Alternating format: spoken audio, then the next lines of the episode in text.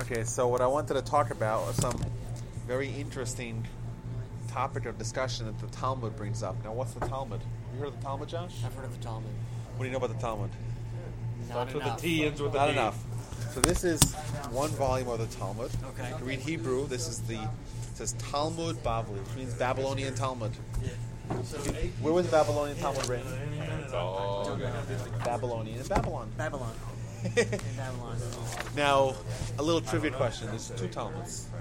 There's the Babylonian Talmud, and there's the Jerusalem Talmud. Okay. Where was the Jerusalem Talmud written? Not Babylonia, or not Babylon, uh, Jerusalem. uh, what do you say, Brian? Off the rails. Huh? The Babylonian Talmud was written where? In Babylonia. In Babylonia or Babylon, right? Right. And the Jerusalem Talmud was written in. Jerusalem. Everyone agrees that No, consensus. no, no. Arabic. No, Consensus. actually, I don't It's written in. Arabic. It's got to be a trick yeah. question. So there's two Talmuds. There's the Babylonian Talmud and Jerusalem Talmud. Which the Sephardis like the Babylonian. But the? Jerusalem Talmud wasn't My written way in out. Jerusalem, was it? Oh, it wasn't written, Scotty? It was written right next to them on Babylon, right? Oh, this is a good que- question. It was written in Tiberias because when the Romans destroyed the Second Temple in the year 70 of the Common Era, right? Oh, that's where they went. Titus, Vespasian, the Romans come, they pummel the city, they send the Jews on exile, and they make Ju- Jerusalem the first Judenrein city, first city devoid of Jews. They make it. A, they make it a. They call it Elia Capitalina. Aelia Capitolina. Yeah. Uh, like and they woman. renamed the city. They put idols all over the city. They put uh, and they make the temple into a uh, into a temple for Zeus and Jupiter, and that infuriates the Jews. And that's why we know the famous revolt in the year 132. Right, was a result of the first time. The only you know, they have four, five hundred years of, of Roman history. We think of Roman as like uh, uh, Maximus in Gladiator. That's like a you know, Yeah. right? Maximus, Maximus. Remember that? Yeah. Great movie. Yeah. That was that was that was. For the- they dominated the world for 500 years. 500 years. That's two two United Romans? States. The Romans, yeah. And there's only one time where they conquered, and then the conquered people actually regained sovereignty. Do you know that? That's only happened once. When was the, where was that? That was in Israel in the year 132, the Bar Kokhba revolts. The Jews stayed, staged a massive revolt against the Roman uh, conquerors, occupiers, right, whatever you want to call them. And under the leadership of this wonderful warrior named Bar Kokhba, and they actually uh, kicked the Romans out of Israel. They re- reestablished sovereignty. They minted coins. We have tons and tons of coins uh, that are still around today from from from this uh, this kingdom of Bar Kokhba that was around for three years. But either way, that's what happened, and that's and so that's where the Jews ended up in Babylon, Yeah. and they wrote the Babylonian Talmud in about the year 500. About the year 500. Yeah, and we st- we have Where was copies of Jerusalem? Yeah. Jerusalem Talmud predated it, but the style of the Jerusalem Talmud was very different. And, and can I interject this? It must have been only in retrospect that they called it the Jerusalem and, and uh, Babylon Talmud because at the time, you know, you, you wouldn't have two separate groups writing writing. Uh, Well, they, they set out Talmuds. to they set out to write the same thing. Or Like the word you? Talmud. The word Talmud has is is, is, is, is not just a, a description of, of the book. It's a description of the content of the book, of the style, of the content of the book. Talmud means study. but there were two groups simultaneously. Uh, no, there weren't simultaneous. There was 180 years separating the two. Okay. Are there differences? Many differences. In fact, the entire structure of the book is different. If you if you read this, if we when we say Talmud, we typically mean Babylonian Talmud. If you read this Talmud, you see dialogue, you see debate, you see questions, you see uh, analysis on every single line. That's it. You know, this Is debate. Rashi still in this? no, Rashi's way later. Rashi's the commentary. No, no. The commentaries, the Rashi and Tosfos are in Are only Babylonian Talmud. Only. Only, only, only. The very scant uh, commentaries on, on Jerusalem. Very limited. And only from much more recent com- commentaries. How many generations from the giving of the Torah to this again? From the giving of the Torah to the Talmud, 40 generations. Maimonides, zero. Maimonides Okay. in his introduction to his book, Yeah. he lists them one after another. And he, he lists them, and then he works backwards. You said Maimonides? Maimonides, yeah. Is this what Maimonides, Maimonides. is this one? No, no, no. This is Talmud. No, no, no, but this is what he studied. Yeah, he this studied one. this, correct. He didn't study the, the that Well, one. He, he, no, studied no. this Maimonides. Maimonides was a world class scholar. So He studied both of them. He studied everything. Okay. Maimonides wrote books on pharmacology. I mean, it's not know? like Sephardi and Ashkenaz. Sephardi do this and Ashkenaz. No, no, no, no, no. Nothing All- like that. Yes, and and every and subsequently, if, there- if there's ever a debate between the Jerusalem Talmud and Babylonian Talmud, Right. you always go to the Babylonian Talmud, always. And this, one And this one's written got more before, stuff in it. But though, this you much said. later, much, Much later. later, this one was written. and this also very interesting. with no knowledge of the Jerusalem Talmud. No, they, they had knowledge of it. This, it They it- did it- have knowledge? It wasn't a complete job. But there was to a geographical disconnect too. That's right? correct. Huge. So you really couldn't unless you were passing notes across ships. I mean, you're Well, a big well, divide. in truth, the Talmud recounts lots of episodes. rural, though, right? Yeah. Lots, lots of episodes where there was uh, crossover. Okay. You know, the Talmud says when Rabbi Dimi came. You see this in, in the, How are you? you see this many times in the Talmud. The Talmud gives stories about when the certain rabbi came. It Yeah. tell you where he came from, where he came to. It just says where he came. Yeah. And the answer is because there was two uh, coexisting concurrent communities, one in Israel and one in Babylon, and they had people going back and forth. You know, there was thoroughfares going back and forth, and people would come, and the different scholars would come, and they would be debriefed. Like you know, it's like if you came. Uh, if you were living in Israel and you came to Babylon and you were a great scholar, they would say, "Okay, fine, teach us what they're teaching in Israel." So that's why we have in the Talmud hundreds of episodes where it says, when this rabbi came, he said, when, when, when he came, he came to Babylon, he came to visit, and they sat down and they just started asking him tons of questions. Nice. Yeah. So you can get some stuff out of this that not. Oh, absolutely. And also, remember, in the in the Jerusalem Talmud, it doesn't bring dissenting opinions. It doesn't bring opinions that are rejected. The, this Talmud, it brings tons of opinions, and it, it, some of them it just spends a page and a half eviscerating, Okay. and then it says, "Okay, we we, we, we, we cast that away." Can, can I ask the most basic Yes, question? absolutely. And I ask it knowing how basic it is. This- It is basic. What is uh, Content of the Talmud. That's not. That's a great What is question. what? What was the question? What's the concept of the Talmud? What's the Talmud about? What, what's Uh. about it? So the Talmud is a collection of 63 books, okay? which are the Jewish laws. Right? Jewish laws as the framework of the Torah. You know, the, the Yes. Torah, you're familiar, right? Yes. Five books of Moses, Genesis, uh, Exodus. You've heard these names, Yes. right? Exodus is a big movie coming out, Exodus. But Exodus is a story, but there's also laws, right? The, the Torah is woven Laws? together. Yeah, look, laws of the Torah, right? Yeah.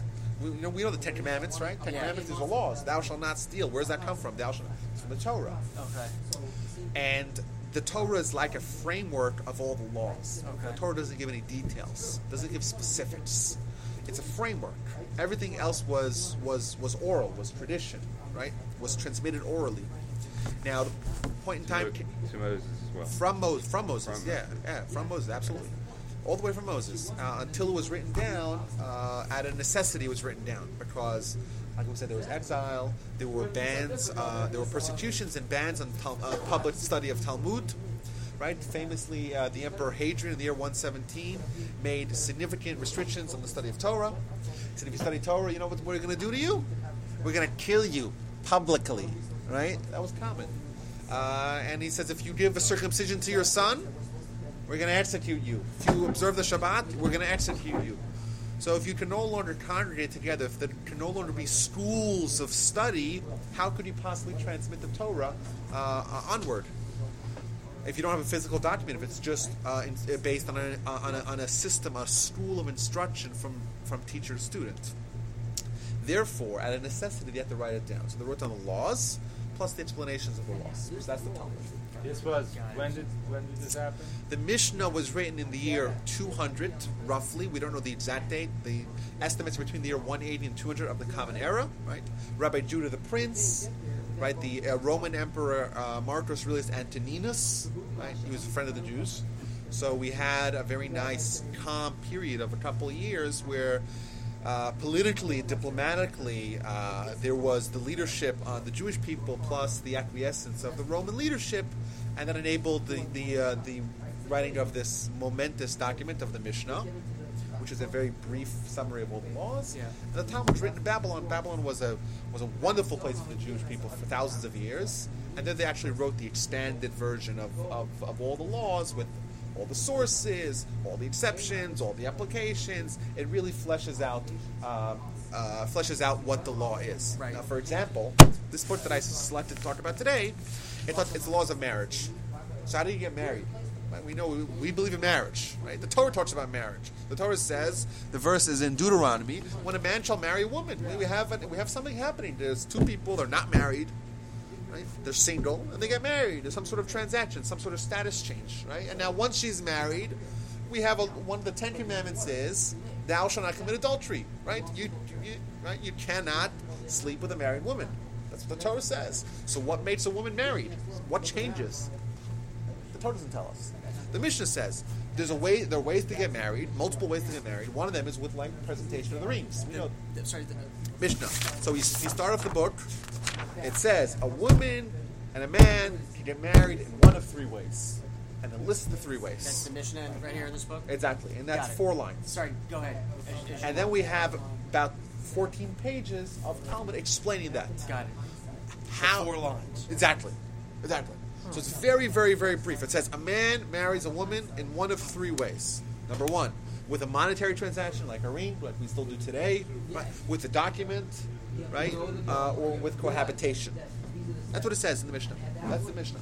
And then the Talmud elaborates and explains. And our particular uh, text that I decided to talk about today is going to deal with the scenario. And it's going to say, well, what's the law? Right? Because the Mishnah is just the general principle. You get you, Torah says to get married. You get married in one of three ways, right? With monetary uh, monetary transaction, document, cohabitation, right? That's all it says in the Mishnah. And now the Talmud is going to spend pages upon pages to deal with every possible scenario. You know, uh, what, for example, listen to this question, right? Monetary a monetary transaction means the man gives the woman something of value. Well, how value does it have to be? Eh, Anything, any, anything, anything of value. The Talmud says, what if the woman is being chased by a rabid dog? Listen to the Talmud's question. The woman's being chased by a rabid dog. And the man walks over and says, I'm gonna, I'm gonna, I'm gonna stop the dog from chasing you. And in that benefit, you would pay someone to stop, right? You would pay someone to stop the dog. So that's a monetary benefit. But with that monetary benefit, will you be willing to marry me? And she says, yes. And he steers away the dog. Well, they might be married because that's a monetary benefit. Wow. So that, that's an example of the Talmud saying the principle of getting married with money, well, it doesn't mean just money, it doesn't mean cash. It means benefit. And even a case where it's a benefit of removing a, a, a, a danger, well, the Talmud analyzes if that would be considered enough for them to get married. So that's where we're up to. So what I what I what I, I got here is the uh, maybe we could share because uh, uh, we'll get one over here. Uh, and y'all can share maybe just I want to be able to read alongside of it. So we have the first line is background. So I'm this a good gives us listener, despite what my wife says.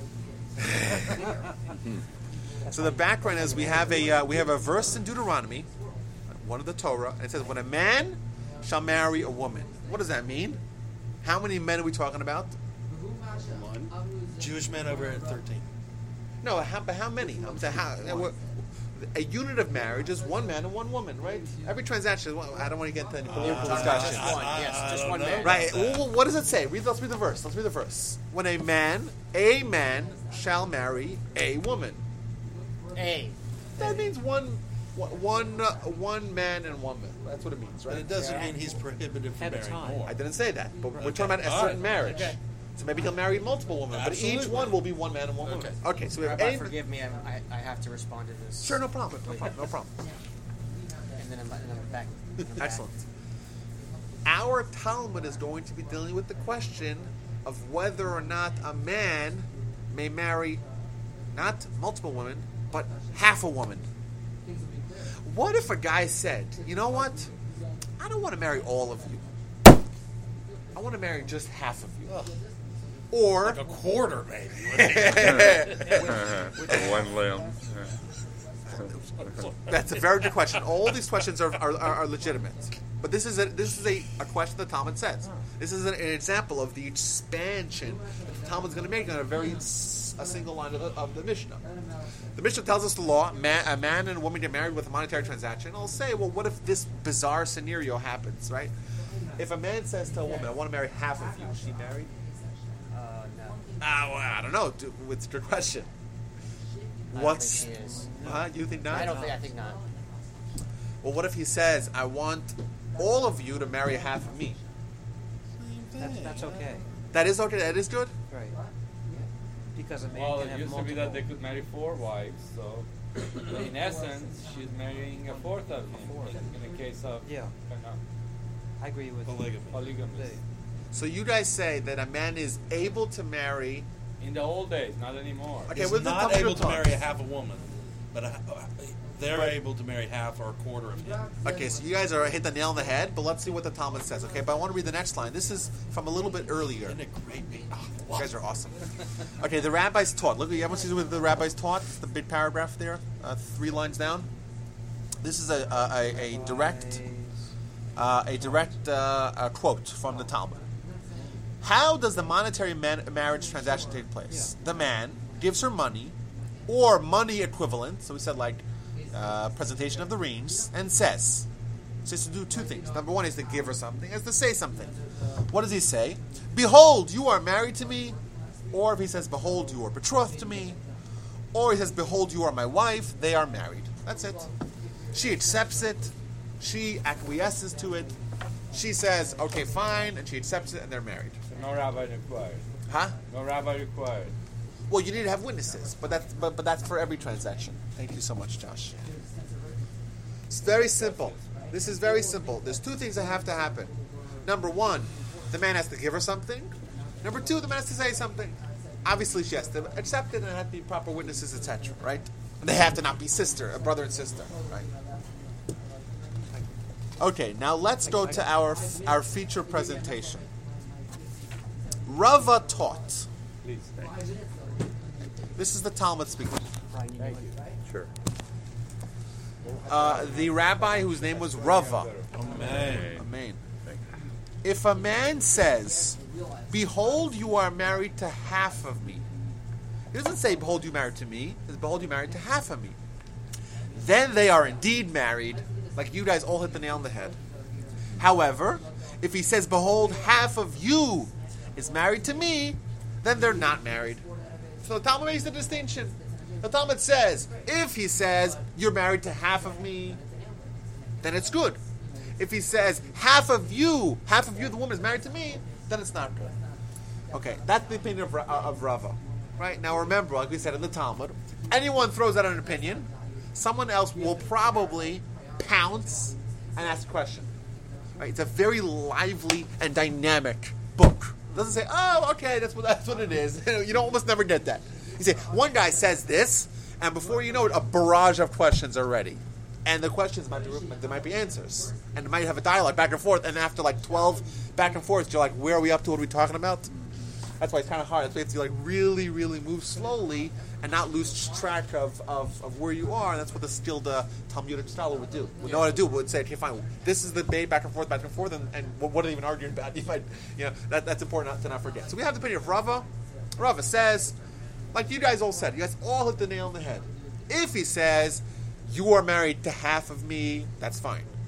However, if he says half of you is married to me, right, half the woman, that's not fine. Now, Skip, uh, would you read only the? Uh, And, and that's yes. because a woman can't have multiple husbands. Well, we don't know why. Uh, you, that's a very good assumption, and the Talmud will bring that up. But as of right now, we don't know why. And in fact, that might be the question. We'll say, wait a minute, you're giving us a distinction. What's the reason for the distinction? So we have an assumed reason for the distinction. We assume that the reason is X, right? And then we'll say, if the reason is X, well, then there shouldn't be a distinction. And then we'll say, oh no, you know what? The maybe the reason is Y, and we'll see uh, that your your reason will come up. Okay? Right, because if a woman's married, whoever, if a woman that marries is married to someone else, if one has two husbands, Uh-huh. and one of the husbands is sleeping with a married woman, That's right. A woman can't have two husbands. That's for sure. Okay, so what is so everyone? Everyone, uh, let, let's go back to, to the to the text and back to the bold lines. Said Abaye to Rava. So who's Rava? Rava was the was was the first opinion. Abaye is going to question it. What's the difference between behold, half of you is married to me, then they are not married? Why? Why are they not married? Because the Torah says when a man shall marry a woman, right? The verse says a man marries a woman. So therefore, if it's half a woman, they're not married. But it's also if it's half a man, they're not married. Means if the guiding principle is that the Torah says, right, that uh, uh, when a man marries a woman, that means 100% of a man to 100% of a woman, and therefore if it's only 50% of a woman that doesn't work, well then if it's uh, according to that reasoning, if it's 50% of the man, it shouldn't work. Hence, we see that Abaye hears the words of Rava. He assumes that the reasoning is because when someone says half of the woman is married to me, it's an infraction against the verse in Deuteronomy, because the verse says you have to have a woman, not half a woman. And says, but if so, you're inconsistent. If so, there should be no difference between that and half a man. Seems legitimate. So he's going to say, no, no, no, no, no, no, no, no, no, no, no, no, no, no, no. That wasn't my reasoning at all. What's he going to say? Rava said to Abaye, we're up to the. Uh, uh, he's responding. He's going to defend himself. What's the comparison? What do you mean? You say what's the difference? I'm saying what's the comparison? This is how they're arguing. Like uh, they're, they're coming from polar sides, right? Abaye is saying what's the difference? He's saying what's the what's the comparison? When he says half of you is married to me, I only want to marry half of the woman. A woman cannot be married to two people. But a man is surely able to marry two women. This remember this predates the the the prohibition against uh, polygamy. Polygamy was once legal in, Jew, in Judaism. So if so, if a man can marry as many women as he wants, so he so he can marry half of him, or a quarter of him, or a tenth of him, right? That's what he means. He says. I was thinking, who messed that one up? I just got to change the shoes. I could do. This is a be careful what you ask. Right, that's true. Good point.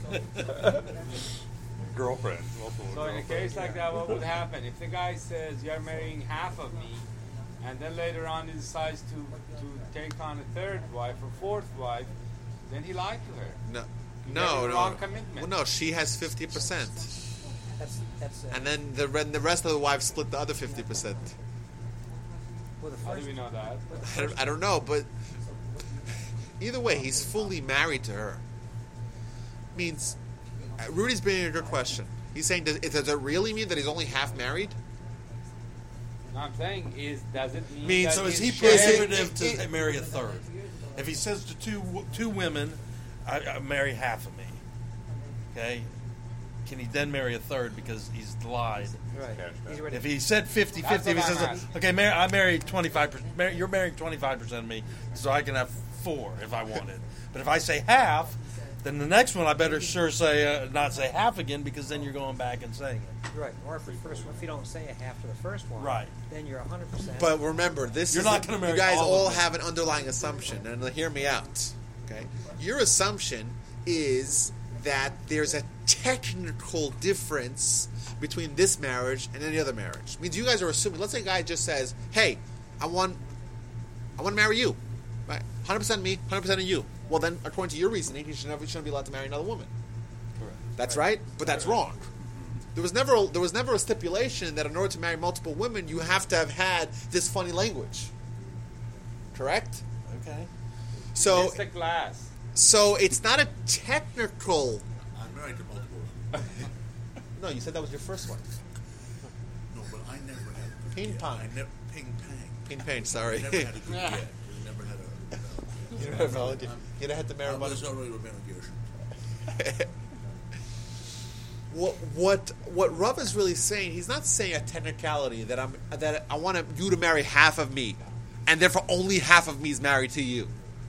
So let's say uh, you're only half my mother-in-law to her mother, right? Or I'm only half responsible to take care of you as my wife. No, obviously the marriage is going to be a fully bound marriage. However, it's a semantic. It's a semantic that he's using. He's saying, "Listen, we're going to be fully married, but you should know, I may be marrying other women." He's not intending to have a half a marriage. He's intending to have a full marriage, but he's also informing her that I will perhaps in the future consider other other women. but only up to a half. No, uh, he, he- I'm saying he's telling her that you don't have me exclusively, but the marriage is a full marriage. It's pretty interesting right now. Actually, it's kind of an open marriage, but full's a good one. I just thought. It's totally closed for you, but pretty open for me. Now listen to this, guys. This is where, where I wanted to get up to. Listen to what the what the Gemara is going to propose now. So now we seem to have closed the issue. Everyone, it makes a lot of sense. If a man says, "I want to marry you," I, I'm sorry, I want I want all of you to marry half of me, right? Then it works. That's fine. That's a perfectly legitimate way to get married, right? You are married to half of me. That's legitimate. However, if the man says, I want to marry half of you, doesn't work. Why? You got to marry a full woman, not a half woman. And there's no way to explain this bizarre uh, uh, formulation of your marriage proposal by saying, "Oh, and oh, but I'll let you be married to someone else," because that's not a possibility. So it must be that you want a flawed marriage. You have to you have to marry 100% of man, 100% of the woman. He only wants 50%. That's a marriage not sanctioned by the Torah. Okay? That's that's where we end off. The Talmud's going to try to come up with this very interesting proposal.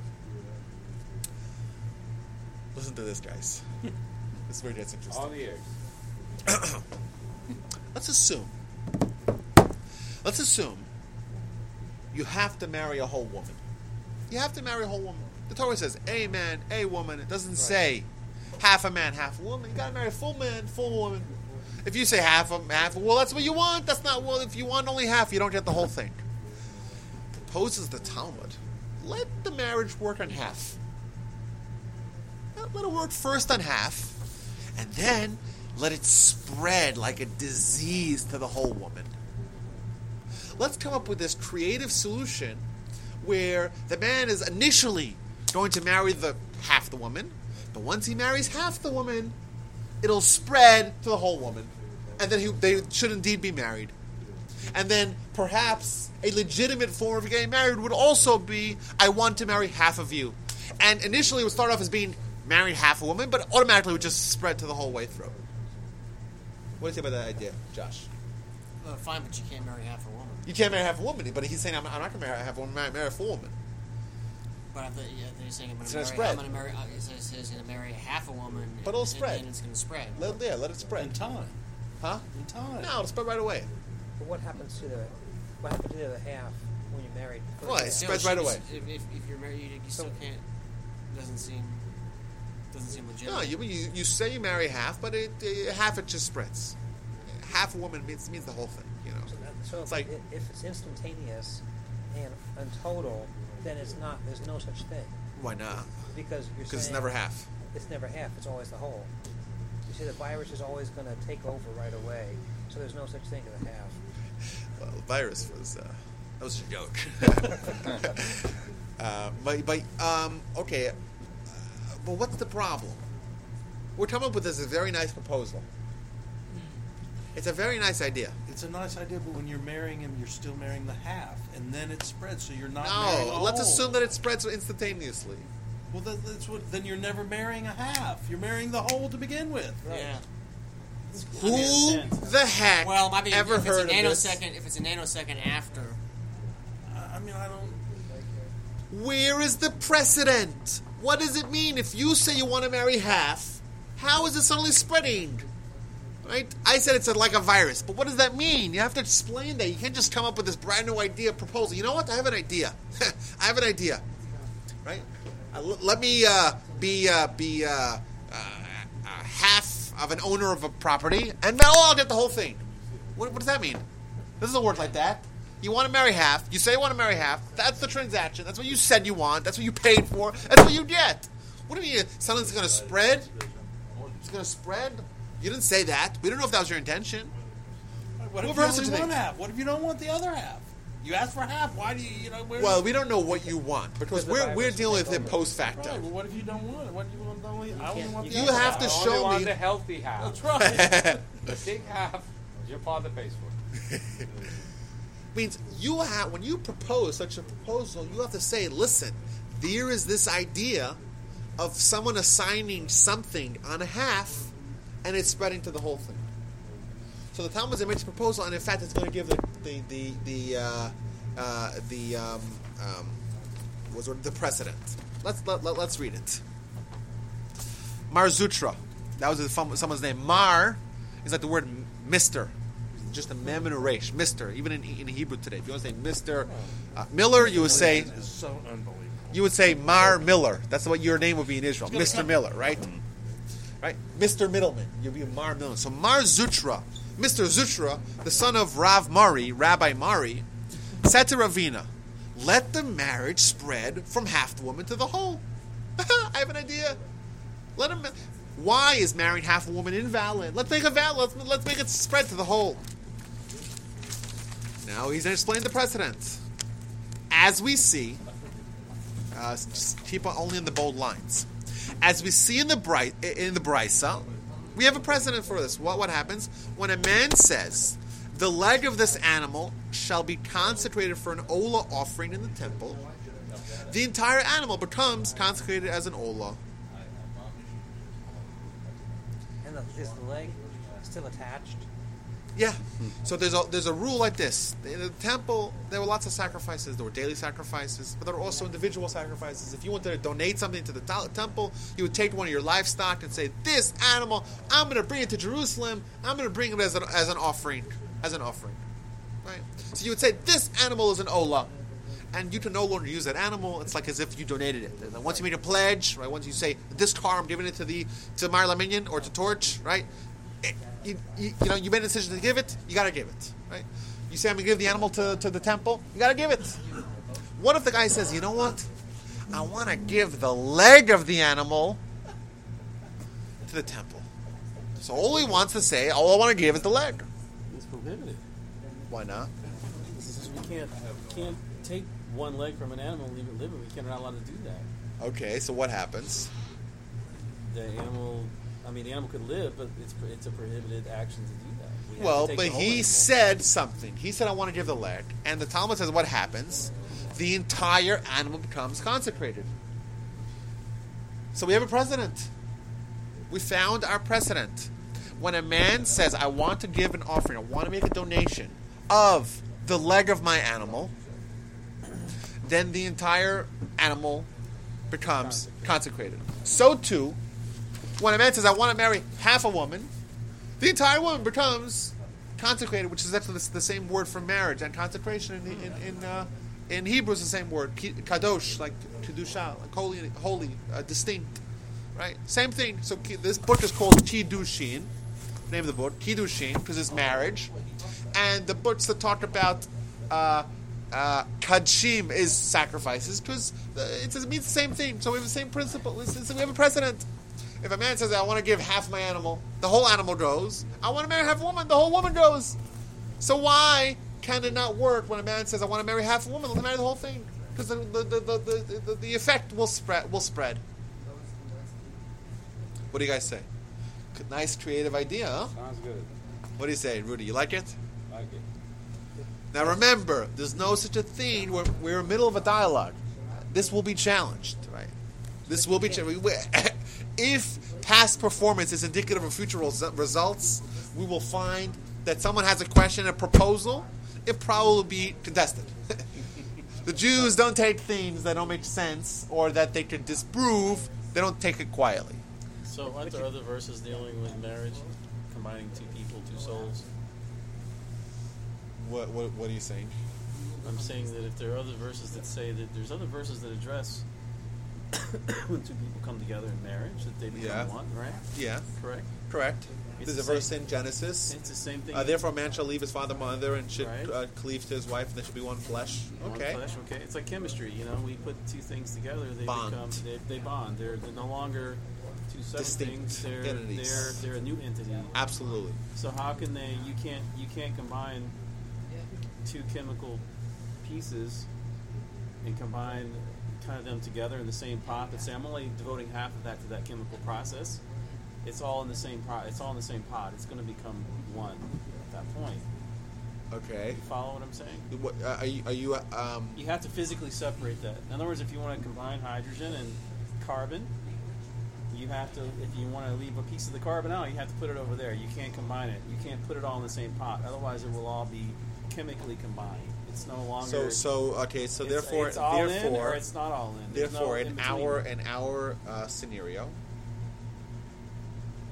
That means, okay, let's us- uh, accept your principle. Therefore, how does that apply to our discussion? Our discussion with me is um, is uh, you'd have to question whether or not the marriage was valid or not. I I, I would think so. I mean, Why? because, like I to use the example I gave, because chemically, if you leave a piece of it out, it's not a, it's not a, it's not the same transaction chemically as if you put all of it together. It's not. You can't call it the same thing. H2O and H3O are not the same thing chemically. So what? So I'm still not understanding how this relates to marriage. because I, I don't think you can have a marriage without it Without being one consent. whole and one whole. Without full consent. Without full both consent, sides. without whole and whole. So I want you to take a look at the uh, at the at the, la- the the last paragraph over here. I stepped a little bit, but uh, it's, uh, it's it's a little bit more of a side idea. So Mar Zutra is coming up with a very novel idea. His idea is, you know what? We have a principle elsewhere in the Torah that talks about uh, uh, sacrifices. That if you say you want to consecrate half the animal, the whole animal becomes uh, consecrated. However it works, we don't know. We don't know how the how how chemically, as you would say, how that actually works. We don't know technically how it's going to work, but it happens. So maybe it happens over here as well. So the Talmud is going to say, is this comparable? Are you going to compare a sacrifice to marriage? There, by the sacrifice, it's an animal. Here, there's another person's mind. If you want to marry a woman and she says no, no means No. means No no. means no. No means no. Right? So if a woman doesn't want to get married to you, you're not married. Now this woman, she only acquiesced. She acquiesced to what? To what you said. Well, what did you say? I want to marry Half of you. half of you. She agreed to half. You may say, "Oh, I want the whole thing," but she agreed to half. The person that you need to convince, the woman, agreed to half. So she agreed to what you said. As opposed to, by the case of the sacrifice, right? It's only one owner. The guy wants to give his animal. Well, he he gives half, but it really means the whole thing. As opposed to, let's say, if Brian and I co-owned an animal, right? we both owned it, and I said, I want the animal to become holy, to go to the temple. Is it going to work in his half? No, I'm not your agent. I'm not your fiduciary. I'm not in charge of your animal, right? You have to decide whether or not you want to give your half as well. I can give my half, but I can't control your half. Therefore, just like by two partners, we each own, right? Each one's opinion needs to be verified. I'll take, yeah, I'll take, but give, give for, give for Josh first, Josh. Josh, Sure. we want to come back. Okay, yeah. So too, here's my last line. it, it's not ours. So too, by man and man and wife, she has to acquiesce to the entire thing. He may want the whole thing, the thing to spread. She agreed to half, and therefore they are not married. Okay, thank you all. Thank you all for being here. They're not Thursday married. night Miss They're Farm not married. every Not married. here at the Minion. Not married. Tonight, we're in Because he married- Big treat. Big treat. I'm, I'm, if you don't know, I'm,